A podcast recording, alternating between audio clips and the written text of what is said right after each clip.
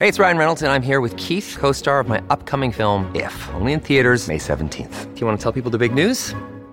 All right, I'll do it. Sign up now and you'll get unlimited for $15 a month in six months of Paramount Plus Essential Plan on us. Mintmobile.com slash switch. Upfront payment of $45 equivalent to $15 per month. Unlimited over 40 gigabytes per month. Face lower speeds. Videos at 480p. Active Mint customers by 531.24 get six months of Paramount Plus Essential Plan. Auto renews after six months. Offer ends May 31st, 2024. Separate Paramount Plus registration required. Terms and conditions apply if rated PG. Sono molto contento che la prima curiosità che vi viene in mente avendomi qui sia di sapere di Cesare al Rubicone, siamo proprio al liceo classico. Allora, no, Cesare che passi al Rubicone ovviamente è una cosa importante e può essere importante ragionarci su anche oggi, perché ovviamente quello che sta succedendo è, è un colpo di Stato. Quello che sta succedendo è un colpo di Stato e i colpi di Stato, come dire, quelli del passato hanno uno strano destino. Ci sono i colpi di Stato falliti, eh, come quello di Catilina per esempio e allora naturalmente tutti noi abbiamo studiato a scuola che Catilina era uno scavezzacollo, eh, un ragazzo di buona famiglia ma di pessimi costumi, un delinquente, un furfante, insomma tutte le cose che scrive Cicerone, il quale avendo vinto ha potuto raccontarci il suo punto di vista. Se Catilina avesse vinto probabilmente racconteremo cose molto diverse. Cesare è un Catilina che ha vinto. Allora, un colpo di Stato vuol dire il rovesciamento di un sistema con il consenso di qualcuno e contro altri. E anche lì, naturalmente, noi di fronte a un, a un colpo di Stato del passato, ecco, dipende. Può essere un passato recente, recente per la mia generazione intendo dire, eh? voi non eravate ancora nati, ma il colpo di Stato dei colonnelli in Grecia o il colpo di Stato di Pinochet in, eh, in Cile, beh, quelli ovviamente sono dei colpi di Stato che nella memoria collettiva hanno lasciato un senso di orrore anche se naturalmente anche lì una parte della popolazione invece era a favore, perché è difficile fare un colpo di Stato se non hai qualcuno che ci sta. Cesare, Cesare fa un colpo di Stato e da un certo punto di vista noi potremmo dire rovescia un regime repubblicano per imporre la dittatura dell'uomo forte. Detto così non ci piace. Eh, però, però, però, però quel regime repubblicano era un'oligarchia dove comandavano, non dico le multinazionali, ma quasi, perché di fatto un senatore romano era una multinazionale, con i suoi latifondi e i suoi schiavi sparsi in tutto il Mediterraneo, mentre quello che fa il colpo di Stato è, è a capo del Partito Democratico nessun riferimento attuale evidentemente, e, e, sostiene di avere il popolo dalla sua parte e almeno una parte del popolo ce l'ha effettivamente con sé. Quindi diciamo, è un momento di, spo- di, di svolta, è il momento in cui la Repubblica Romana comincia a diventare l'impero romano e quindi è chiaro che è una di quelle svolte drastiche della storia, le cui conseguenze durano per tanti secoli. Dopodiché l'esercizio più interessante è appunto provare a vedere le nostre simpatie con chi stanno. Eh, d'accordo, grazie mille. Eh, vorremmo parlare con lei a proposito del suo libro straniero, in quanto troviamo che tratti temi attuali oggi più che mai. Come metterebbe a confronto la condizione dello straniero nei secoli passati e quella odierna? La condizione dello straniero ha in sé Scusate, stavo pensando quali saranno le prossime domande, perché già le prime, come dire, sono leggermente impegnative e mi sento un po' come se fossi l'oracolo di Delphi, tanto per restare in... Insomma, io dico quello che posso pensare di sapere io o che posso avere in mente io, che non è certamente la soluzione, la risposta a tutte le sfumature di questo problema. Eh, in realtà poi ogni epoca ha nei confronti dello straniero un atteggiamento diverso, primo, e secondo, non tutti gli stranieri sono uguali. C'è una costante nella storia umana? Sì, una costante nella storia umana è che gli uomini si organizzano in gruppi, anzi nascono dentro dei gruppi, vogliamo chiamarli popoli, etnie, oggi siamo a disagio con questi termini e quindi oscilliamo un po' fra l'uno e l'altro, ma di fatto tutti gli esseri umani nella storia, per quanto ne sappiamo noi, sono sempre nati dentro un gruppo che in linea di massima aveva un nome, parlava una stessa lingua e considerava che tutti gli altri erano inferiori. Questa è assolutamente una caratteristica, non so se dire della natura umana che non sembra bello, ma certamente delle civiltà umane. anche ai livelli più immediati. Gli antropologi sanno quante tribù, fra virgolette, primitive esistono, il cui nome, quando tu gli chiedi cosa vuol dire, si scopre che vuol dire gli esseri umani, gli uomini. Nel senso, noi, noi siamo gli uomini. Noi Cheyenne, noi siamo gli uomini. Cheyenne cosa vuol dire? Gli uomini. Eh, e tutti gli altri, beh, non so, non ci avevo mai pensato, però non sono dei nostri comunque. Allora, questa è sicuramente una tendenza radicatissima e ogni civiltà ha poi costruito come dire, dei modi per evitare che questo portasse al massacro sistematico ogni volta che ci si incontrava con l'altro. E questi modi sono diversi da un'epoca all'altra. Per i greci è il discorso dell'ospitalità, e cioè io personalmente e la mia famiglia abbiamo degli amici nella vostra città e quindi la vostra città accetta che noi siamo sempre stranieri, ma un po' meno cattivi degli altri e abbiamo qualche garanzia. Nel Medioevo, ugualmente, quando uno si spostava da una città, uno veniva a studiare all'università a Bologna, supponiamo, e veniva da, dalla Germania arrivava, ma anche semplicemente da Piacenza, e arrivava a Bologna ed era uno straniero e sapeva benissimo, perché funzionava dappertutto così, che le leggi di Bologna non proteggevano gli stranieri, se non fino a un certo punto. Uno straniero uccide un bolognese in un litigio, gravissime penalità. Un bolognese uccide uno straniero in un litigio, vabbè, sono cose che succedono, una lieve multa e non se ne parla più. Dopodiché a quel punto gli stranieri imparano a organizzarsi. L'Università di Bologna non è nient'altro che l'associazione di tutti gli studenti, non i professori, gli studenti di Bologna, i quali essendo stranieri, per poter avere una qualche forma di tutela, imparano che bisogna essere un'associazione, farsi riconoscere dal comune, cioè dal governo, negoziare con il governo uno statuto delle tutele e delle protezioni. Quindi in realtà io direi che la storia umana, vengono un po' i brividi a fare questo tipo di sintesi, ma insomma nella storia umana c'è continuamente la tensione fra la spinta di ogni popolo, ogni tribù, ogni etnia a dire noi siamo meglio e gli altri sono tutti barbari, barra selvaggi, barra comunque inferiori è l'invenzione progressiva di modi per riuscire comunque a stare insieme lo stesso. Uh, un altro importante lavoro che lei ha svolto ha visto protagonista Carlo Magno. Uh, vorrei chiederle uh, come si troverebbe Carlo Magno se venisse catapultato nella nostra epoca, mettendo in considerazione l'attuale situazione europea, sociale e appunto la nostra società.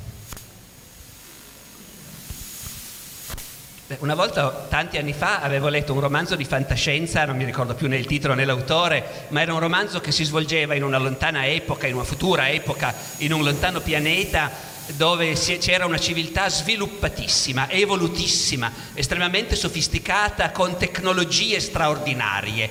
Per uno dei soliti loop spazio-temporali, un gruppo di cavalieri medievali si trovava di colpo nel mezzo di que- su questo pianeta, nel pieno di questa civiltà sviluppatissima e sofisticatissima e in 448 i cavalieri medievali li sbaragliavano e si impadronivano del pianeta.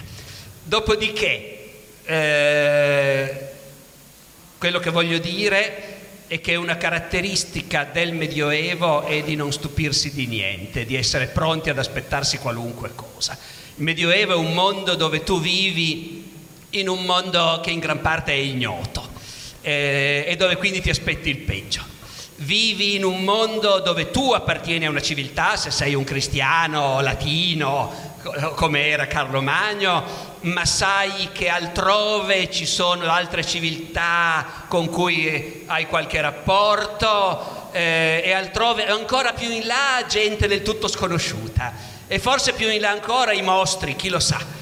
E vivi in un mondo dove le potenze celesti sono continuamente lì che ti guardano e tu dovrai renderne conto, ma ci sono anche le potenze che vengono dal basso, le potenze infernali che ti assediano e sono pronte comunque a cercare di trascinarti giù. Quindi sei pronto a tutto. Io credo che un uomo del Medioevo, ci ho pensato spesso, eh, se si trovasse nel nostro mondo, poi parlerò di Carlo Magno specificamente, eh, ma un uomo del Medioevo in genere rimarrebbe sbalordito delle tecnologie che abbiamo e nel giro di qualche giorno imparerebbe a usarle, esattamente come noi che abbiamo tecnologie che erano completamente impensabili vent'anni fa e adesso le usiamo con la massima disinvoltura come cose ovvie, non siamo né stupiti né niente. Eh, una cosa come internet è una cosa di dimensioni inconcepibili, che aumenta sotto certi aspetti le nostre capacità in un modo che nessuno avrebbe potuto neanche inventare, ma neanche nei... Tuttavia, internet è un'ovvia banalità ci arrabbiamo quando non funziona naturalmente, eh, ma per il resto è una banalità, ce l'abbiamo. Quindi io credo che se Carlo Magno fosse finito nel nostro mondo avrebbe rapidamente capito che era un mondo, come dire, molto complesso e avrebbe cominciato a cercare di capire come funzionava. Dopodiché avrebbe detto, beh comunque tutto sommato la vostra geopolitica non mi sembra così strana, eh, anzi Dov'è che, si, che sono i centri del potere nella vostra Europa? Eh, Bruxelles ai miei tempi non c'era, ma io sono nato lì vicino. Maastricht, certo, era un guado fondamentale anche ai miei tempi. Eh, il Reno e il Danubio sono al centro della vostra Europa. Beh, ovvio, anche alla mia epoca si capisce, è evidente. E le isole britanniche non si capisce bene, non ci vogliono stare, anche ai miei tempi non sono mai riuscito, ma comunque eh, dopodiché, e invece il Mediterraneo, eh, perché a me, direbbe Carlo Magno, hanno raccontato che gli antichi romani lo chiamavano mare nostrum. A me, direbbe Carlo Magno, non è mai sembrato mio il Mediterraneo, proprio per niente. Non è mio per niente e tutto quello che viene dal Mediterraneo è brutto e bisogna cercare di difendersi. Eh, uno gli spiegherebbe che insomma non bisogna vederlo in modo così netto, ovviamente, ma tutto sommato, appunto, dovremmo ammettere anche noi che per noi il Mediterraneo non è il centro di un mondo pacifico in cui ci sentiamo a casa nostra, ma è più una frontiera. Poi si informerebbe di quegli altri fratelli cristiani, però un po' strani, che stanno nell'Europa orientale, gli si spiegherebbe che con i rumeni e con i bulgari, bene o male, ci sentiamo abbastanza fratelli, anche con i greci però i greci ci sono stati un po' di problemi. Carlo Magno direbbe certo, anch'io li avevo i problemi con i greci. Non siamo mai riusciti a capirci, non sono mai riuscito a tenerli a bada, eh, spendacciò, no vabbè comunque adesso sto scherzando, ma comunque quello che voglio dire è che mon- l'Europa che conosciamo noi è in realtà un'Europa che si è creata a strati progressivamente, ma il livello impero di Carlo Magno una certa importanza per plasmare l'Europa in quel modo ce l'ha avuta, ecco. Man mano, tra le nuove generazioni, lo studio della storia è ritenuto sempre meno fondamentale, più superfluo, avendo appunto ogni informazione su internet a distanza di un clic. Lei come incoraggerebbe i giovani a eh, mantenere vivo l'interesse per questa materia? Ma forse non è neanche necessario. Perché dovrei mantenere vivo l'interesse? Se qualcuno mi chiedesse come fare a mantenere vivo l'interesse per la matematica, direi, beh, appunto, mm, fate un po' voi. Ma anche qui, fuori di scherzo, eh, l'accessibilità di un'infinità di notizie non è in nessun modo qualcosa che sostituisca la storia. E mentre ho appena detto che internet ovviamente ci offre una straordinaria accessibilità di qualunque tipo di informazione, però devo dire che la sensazione che uno ha oggi quando cerca un libro e lo trova in un attimo su internet e non devi più andare in una lontana biblioteca a cercare quel libro, quel testo per poterlo leggere, ma in un attimo ce l'hai sul tuo computer e te lo leggi lì, però poi sempre lo stesso libro che invece una volta tu avresti verificato che esisteva alla biblioteca, che ne so, dell'École Française a Roma e ti saresti preso l'occasione una volta per andare a Roma e andare a leggere questo libro. Dopodiché, una volta entrato nella biblioteca dell'École Française, che mi rendo conto che non è una ricetta che si possa somministrare a tutti, ma potrebbe già essere solo quello un modo per accendere la voglia di studiare storia. Una volta entrato in quella biblioteca, avevi quella stessa sensazione di onnipotenza che ti dà oggi internet. Tutto lo scibile umano è qui e siccome questa è una biblioteca straniera, anche se nel cuore di Roma, mi lasciano andare in giro fra gli scaffali a prendermi da solo i libri che mi servono. Quello che voglio dire è che, anche se naturalmente la quantità, l'aumento quantitativo a un certo punto diventa qualitativo quando va oltre un certo limite, però internet in realtà in definitiva potenzia immensamente le possibilità di fare ciò che gli storici hanno sempre fatto, e cioè andare a cercare le informazioni disponibili, verificarle, vedere quali sono fregnacce a cui non bisogna assolutamente prestare fede, quali sono informazioni che forse in parte potrebbero anche essere vere una volta che ho fatto la tara dei mille motivi per cui chi mi dà quell'informazione potrebbe voler mentire, quali sono conosciute da tutti e quali invece, tu guarda, questa cosa non la sapeva ancora nessuno, quali sono conosciute da tutti ma nessuno aveva capito che se ne può ricavare anche qualcosa di più. E poi una volta, mentre tu ammassi informazioni e ragioni su quelle informazioni, e alcune le prendi, altre le scarti, e comincia nella tua testa a disegnarsi qualcosa che ha un senso, no? il racconto e l'analisi di vicende umane prima, di cui prima non sapevi niente e che poi a un certo punto ti accorgi che invece le conosci. Quelle persone vissute cento o mille anni fa le conosci e il tuo compito è precisamente di arrivare a dire guardate che le cose stanno così, per quanto possiamo dire adesso. Allora che ci sia internet rende solo molto più facile e più veloce fare questo, ma non cambia qualitativamente il lavoro. La storia non consiste nel far sì che le informazioni siano disponibili, perché le informazioni sono disponibili. Sono anche le cose che non stanno nei libri, stanno negli archivi. Non c'è assolutamente niente che uno storico dica, a parte le interpretazioni, ma se parliamo di ricostruire quello che è successo, non c'è assolutamente niente che uno storico dica che non stesse già da qualche parte ma tutto sta nell'andarla a tirare fuori quella cosa e collegarla con altre e dargli un senso. Dopodiché, se la domanda era appunto perché mai un ragazzo dovrebbe appassionarsi alla storia, io allora esiterei a dire che la storia è in assoluto la cosa più appassionante e divertente che ci sia, perché me ne vengono in mente una o due altre che sono forse ancora più appassionanti e divertenti, ma non moltissime altre. Ecco.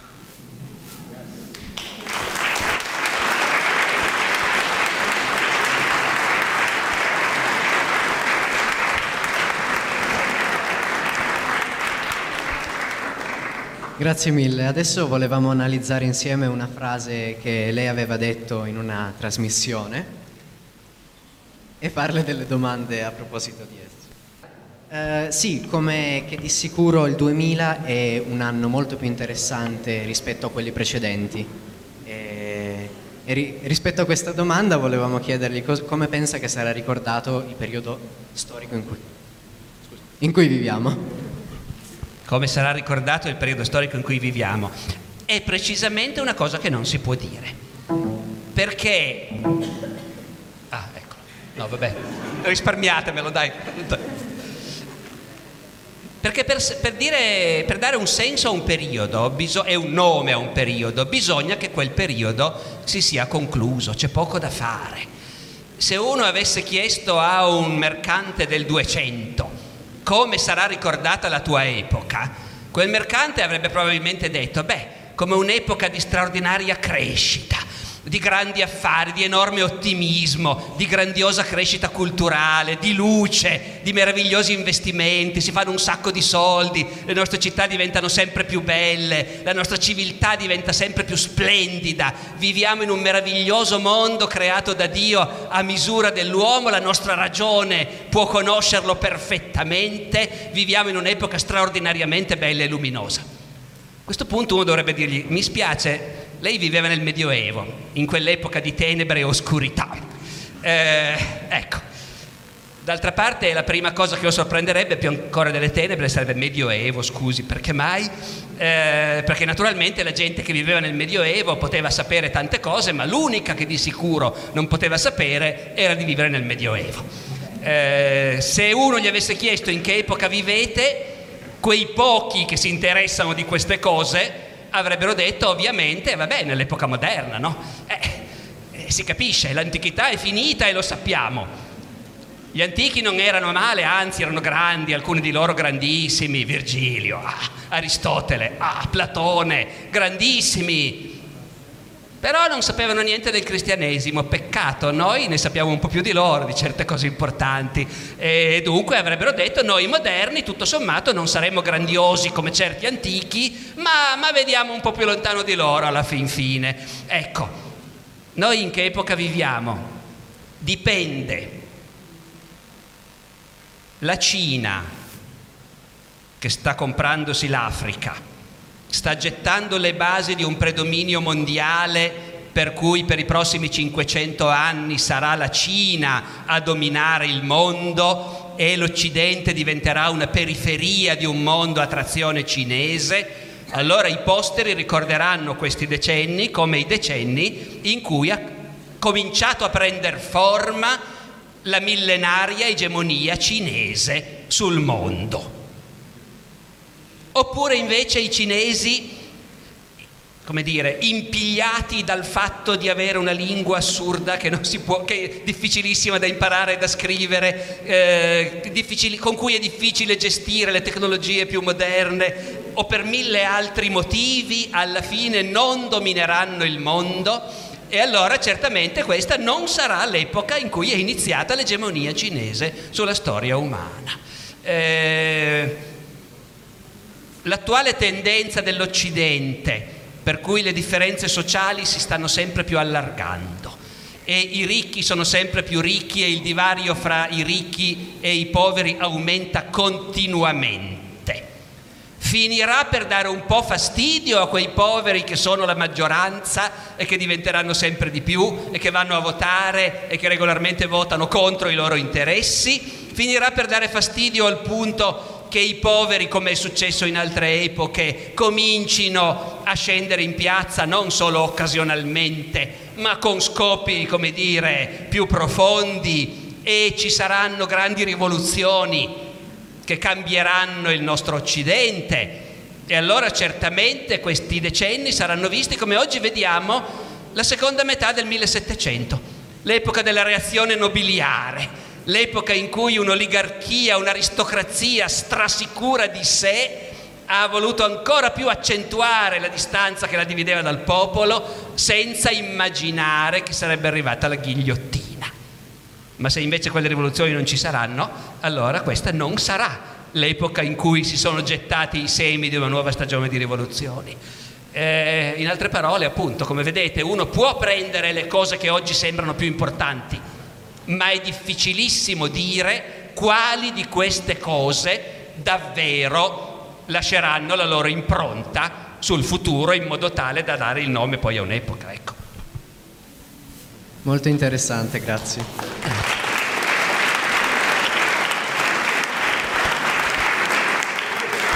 Siamo... Abbiamo attraversato quattro secoli. Abbiamo incontrato tanti personaggi, monarchi e cortigiani, letterati di corte che descrivono il dipanarsi delle stanze come se fossero i capitoli di un libro, e architetti che diventano i registi di un grande spettacolo. Ma l'unica vera protagonista è lei, la Venaria reale. La reggia oggi rappresenta quel che c'è di meglio nella cultura della nostra epoca, il rispetto per il lascito del passato l'attenzione per la bellezza che ci è stata lasciata in eredità e la consapevolezza che tocca a noi conservarla e tramandarla. In questo e in poche altre cose, il 2000 forse è superiore ai due secoli che l'hanno preceduto.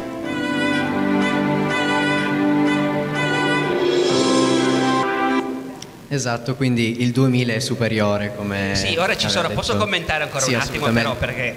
Mm. in questo e in poche altre cose. E cioè non c'è dubbio che oggi noi abbiamo un'attenzione ai monumenti del passato, in linea di massima, eh, poi non è mai troppa, perché poi se invece vai a Roma e parli con gli archeologi si mettono le mani nei capelli, perché ci sarebbero infinite cose meravigliose da tirar fuori e non c'è un soldo per tirarle fuori. E, e di tanto in tanto comunque viene fuori qua e là l'abbattimento di qualche edificio che sarebbe stato meglio invece conservare, non è che sia una battaglia vinta. Però indubbiamente oggi l'attenzione al lascito materiale del passato, agli edifici, ai centri storici delle città, è maggiore di quanto non fosse fino a qualche decennio fa. Del resto la Veneria lo dimostra perché la Veneria era un luogo in totale abbandono e praticamente sul punto di crollare e adesso è diventata un'altra cosa. E come dire, questo era un documentario girato a Veneria, bisognava dire cose carine naturalmente, ecco. Ma comunque è vero che sotto quell'aspetto oggi le nostre città sono più belle. Perfino il liceo Cavour è più bello di quanto non fosse 40 anni fa ai miei tempi. Eh, le altre cose che ci vediamo intorno nella nostra società e nel mondo non sono necessariamente più belle rispetto a 40 anni fa. Questo volevo dire in realtà. E un'altra domanda basandoci su questo video. Secondo lei sarebbe possibile trovare una soluzione ai problemi attuali basandoci sull'esperienza degli uomini e degli eventi successi negli anni che ci hanno preceduti? Mi sento sempre più l'oracolo, eh, devo dire, di fronte a queste domande, ragazzi. Eh, secondo me, allora, eh, qual era il punto? Trovare una soluzione ai problemi attuali? Poi provvederemo ad altri compiti più importanti, ma per adesso allora ragioniamo di come trovare una soluzione ai problemi attuali. Eh, no, allora, non ci sono ricette, secondo me. Io non credo che sia possibile pensare, in questa fase storica non è più possibile. In questa fase storica voglio dire, dopo che per un, secolo e mezzo una parte della nostra società ha provato a fare una cosa che non si era mai fatta prima, cioè immaginarsi un tipo di società del tutto nuova, del tutto diversa, che eliminasse i motivi di contrasto, di lotta civile, di sofferenza, di diseguaglianza e creasse una società nuova dove tutti fossero felici. Ci si è provato, è stato il comunismo. Milioni di persone ci hanno creduto, milioni di persone sono morte, è fallito drammaticamente come tentativo. Io non credo che in quest'epoca sia possibile pensare a soluzioni generali. Dopodiché, al tempo stesso, come dire, ai miei tempi c'era un programma televisivo, quando, quando, eh, no, un po' dopo, quando ero uscito da qui già, sì, negli anni Ottanta, un programma televisivo che si chiamava Quelli della notte, in cui c'era un personaggio televisivo che aveva avuto una breve notorietà per il fatto che le sue battute consistevano nel dire cose assolutamente ovvie eh, con il tono di una grande scoperta. È meglio essere ricchi e felici e sani che poveri, infelici e malati. Allora, è chiaro che chi deve prendere delle decisioni è meglio se è informato, per esempio.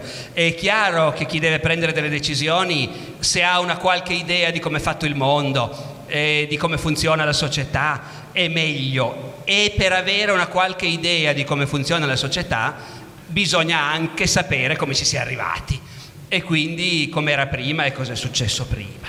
Dopodiché io credo che in società complesse come le nostre,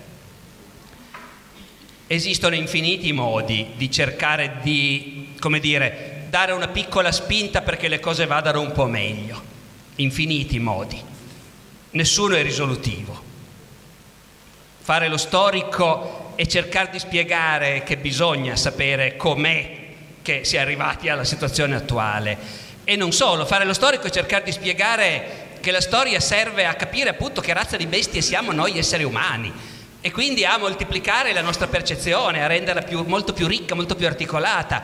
È una cosa certamente che serve. Poi cosa, come dire, un professore fa lezione e ogni anno alleva una nuova generazione di 20 o 30 ragazzi a cui è riuscito, se va bene, a far capire queste cose.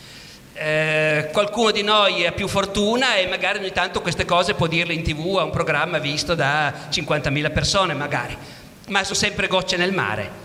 Poi ognuno di noi continua a portarla la propria goccia, perché, perché questo significa stare al mondo, ecco, non si può fare diversamente.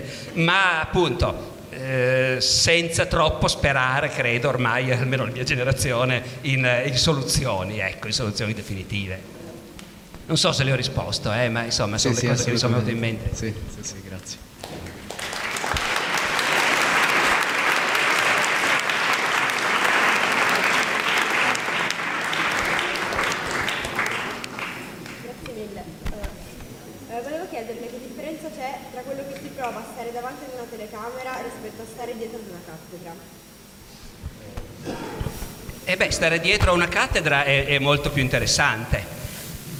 La telecamera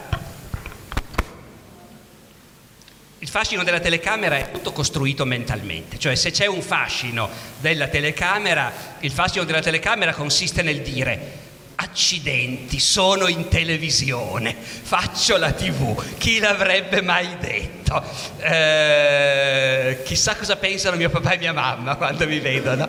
Allora, eh, c'è quello, c'è poi la consapevolezza della responsabilità, visto che parli appunto a 100.000 persone e a volte dipende molto dal canale o dal programma anche a qualche milione, c'è quello ma di per sé non c'è niente di meno poetico del fare la televisione. Fare la televisione è una cosa mortalmente noiosa, è piena di tempi morti. Le difficoltà tecniche che abbiamo avuto noi qui adesso sono niente in confronto a quelle che ci sono continuamente in uno studio della RAI. E comunque anche se non ci fossero difficoltà tecniche, tu sei lì con gente in gamba, perché in realtà in televisione, e parlo sia della RAI sia delle troupe che uno può trovare, per esempio in certi programmi li giro a Torino, quindi si prendono dalle troupe locali, è sempre gente in gamba interessante che è divertente conoscere.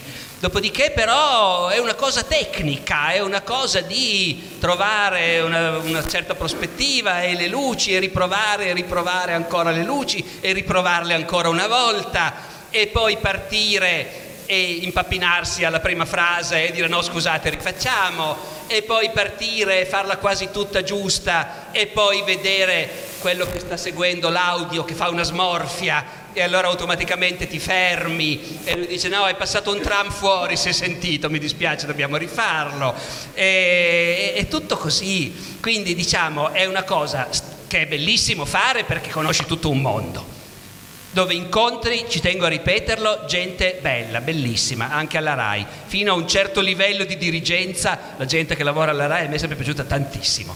Oltre a quel certo livello lasciamo stare, ma comunque.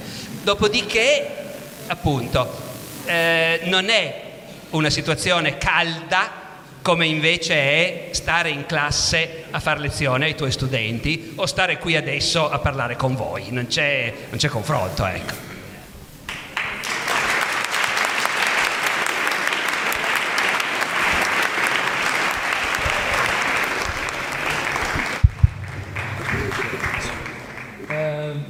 Vorremmo ringraziarla per questa sera e per, essere, per aver risposto in maniera così eh, incredibile a tutte le nostre domande.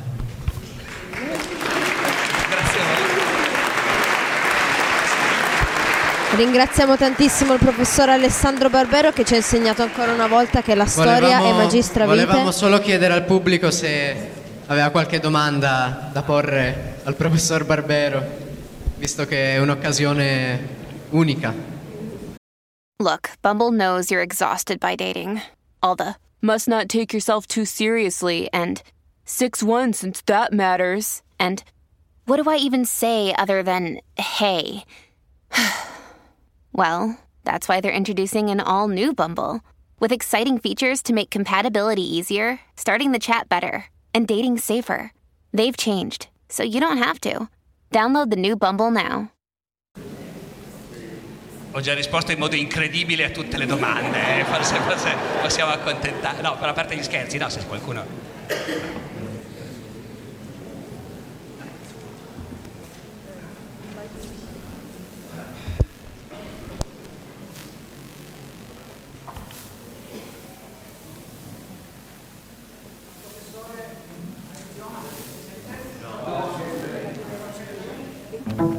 Si sente?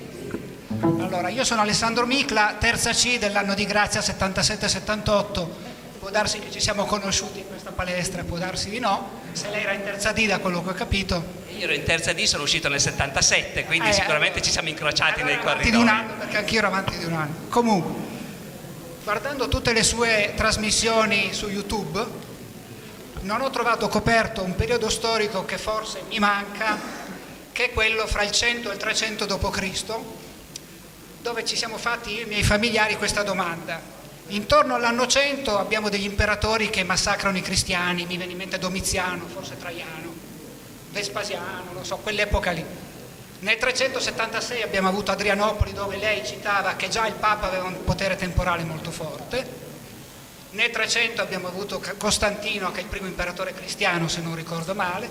Ci chiediamo dal 100 in cui i cristiani erano massacrati al 300 sono solo 200 anni, che a quei tempi non sono molti per per la velocità di sviluppo, ma come mai da cristiani massacrati nelle catacombe abbiamo nel 300 un potere papale così forte? Cosa è successo? Non ho trovato la risposta, la chiedo a lei perché me la saprà dare. Ma eh, come, come per tutte le cose, forse dovrei fare una premessa, e cioè che il nostro mestiere è di provare a scoprire e a dirvi cosa è successo. E già su quello perché loro non lo sanno, perché i manuali che studiamo a scuola danno l'impressione che bene o male il passato lo conosciamo, ma se mai ci dovesse scrivere un manuale scrivendoci tutte le cose che non sappiamo del passato, sarebbe molto più grosso rispetto a quelli che invece contengono le cose che sappiamo. Noi non sappiamo un'infinità di cose, c'è una marea di cose che non sappiamo del passato. A noi tocca provare a scoprire quello che si sa, i fatti. Quando ci rilassiamo perché abbiamo scoperto i fatti, arriva qualcuno e dice ma perché è successo tutto questo? Dire perché è come, ma nel senso di trovare le cause, insomma, è già tutto un altro discorso, chiaramente. Poi lo facciamo, fa parte del nostro lavoro, ma non è una scienza esatta. Ecco, non è una scienza esatta. Cosa si può dire? Si può dire certamente che nell'impero romano la vecchia religione degli dei comunque era in crisi e non piaceva più, non bastava più a soddisfare il bisogno di religiosità della gente. E questo lo si può dire perché in realtà in quei secoli non è soltanto il cristianesimo l'unica religione nuova, orientale, guardata un po' con la puzza sotto il naso dalle elite romane, che però si diffonde largamente in tutto l'impero. Ce ne sono altre e hanno successo. Costantino, prima di diventare cristiano, per gran parte della sua vita è stato un sostenitore fedelissimo del dio Sole. Ora il culto del Sole è un culto nuovo, che viene da Oriente come il cristianesimo, che parla di morte e di rinascita come il cristianesimo, perché il Sole, per definizione, no? va avanti a cicli. C'era il culto di Iside. Uno dice Iside, dea egizia, certo, poi vai a Monteuda Po, vicino a Casale Monferrato, e ci trovi gli scavi di una grande prospera città romana che viveva essenzialmente grazie all'immenso tempio di Iside che c'era e all'afflusso di pellegrini che arrivavano a questo tempio di Iside a Casale Monferrato, non so se mi spiegano. Ecco. Quindi un primo punto è religioni che arrivano da Oriente, che parlano di una visione ciclica della storia, di morte e risurrezione, anche Iside è la luna Iside. Quindi capite che il discorso della morte e risurrezione di nuovo è implicito. Queste religioni piacevano tantissimo alla gente. Primo punto. Il cristianesimo vince benché gli imperatori si siano sforzati in tutti i modi di estirparlo è impressionante leggere quello che dice l'imperatore Galerio nel 311, due anni prima che Costantino e Licinio decretino definitivamente con il cosiddetto editto di Milano la fine delle persecuzioni. In realtà l'editto di Milano è soltanto una specie di circolare che aggiunge molto e spiega molto di ciò che i magistrati in provincia avevano già ricevuto in realtà dall'imperatore Galerio due anni prima il quale Galerio, in buona sostanza, aveva fatto un editto in cui diceva questi cristiani non riusciamo ad ammazzarli tutti e non riusciamo neanche a convincerli a tornare, come qualunque persona di buon senso farebbe, al vero culto che i loro padri seguivano. Questi non tornano ad adorare gli dèi. Noi però gli proibiamo di adorare il loro Dio Risultato, stiamo fabbricando degli atei. Eh, e dice Galerio, questa è l'ultima cosa che volevamo. E quindi, visto che questi cristiani non riusciamo in nessun modo a farli ragionare, va bene, facciano quello che vogliono, se proprio ci tengono. Poi su questo Costantino e Licinio imposteranno un discorso molto più alto parlando di dovere dell'imperatore di garantire la libertà religiosa, perché solo con la libertà religiosa le potenze celesti, quali che esse siano, saranno favorevoli e benevole nei confronti dell'impero. Dopodiché in tutto questo cosa si deduce? Che i cristiani erano durissimi, tenacissimi, erano tanti, erano tanti specialmente nelle zone più importanti dell'impero, cioè Oriente. Naturalmente noi che siamo occidentali rischiamo questo strabismo di pensare che la Gallia fosse più importante per l'impero romano dell'Egitto o che la Spagna fosse più importante della Siria. Ridicolo. L'Egitto o la Siria erano enormemente più importanti a quell'epoca che non le province occidentali e lì era pieno di cristiani, strapieno. Poi lei mi dice, certo professore, ma non mi ha mica ancora detto perché. Eh, ho capito, non lo so perché, ma certamente non c'è dubbio che le comunità cristiane hanno una tenacia e una capacità di convincimento. Poi uno può dire facevano beneficenza, sì, certo, in un'epoca di impoverimento in cui le masse urbane si sentono un po' abbandonate a se stesse, sì, certo. Eh, uno può dire, diversamente da altri culti, il cristianesimo ha un livello base che tutti possono capire e poi ha un livello complicato.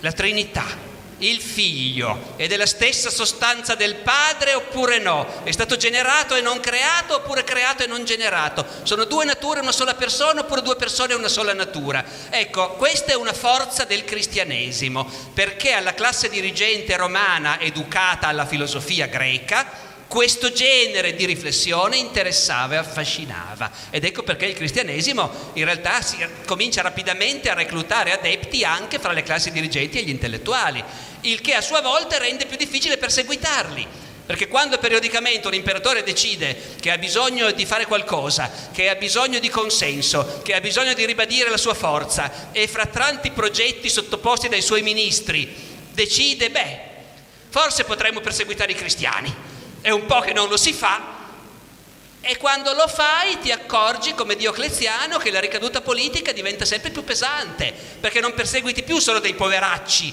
come aveva fatto Nerone nel primo secolo. All'inizio del IV secolo perseguitare i cristiani vuol dire andare a toccare interessi grossi, associazioni potenti, gente ricca nelle città più importanti dell'impero. Dopo un po', dopo un po' la classe dirigente imperiale si dice ma vale la pena e Costantino è quello che fa il salto definitivo. Già Galerio dice no, vabbè, non vale la pena, fate quel che volete.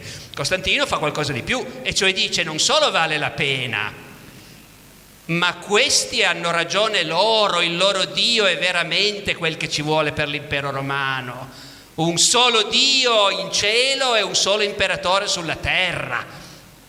Costantino usciva dall'epoca della tetrarchia, quando tanti imperatori regnavano insieme e si scannavano fra loro. Costantino per arrivare al potere, sto facendo lunga, ha scannato altri tre imperatori romani, nessuno tranne, mi ricordo bene, Settimio Severo, ha mai ammazzato così tanti imperatori romani come Costantino, tre di cui uno era il suo suocero e due i suoi cognati.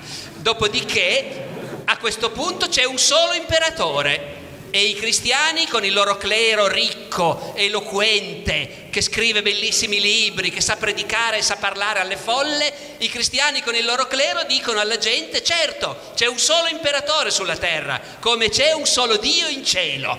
Eh, meglio di così. E quindi Costantino fa una scelta che è una scelta politica ma è anche personale. Quel Dio io ci credo, ho sempre vinto. Come mai ho sempre vinto? Hanno ragione i cristiani, sono le loro preghiere che mi hanno fatto sempre vincere. E quindi a questo punto lo Stato decide che la Chiesa cristiana, che è una struttura organizzata come il culto del sole non ha, o il culto di Iside non ha, hanno i singoli templi, ma i cristiani hanno creato una classe sociale, il clero, una rete di interessi.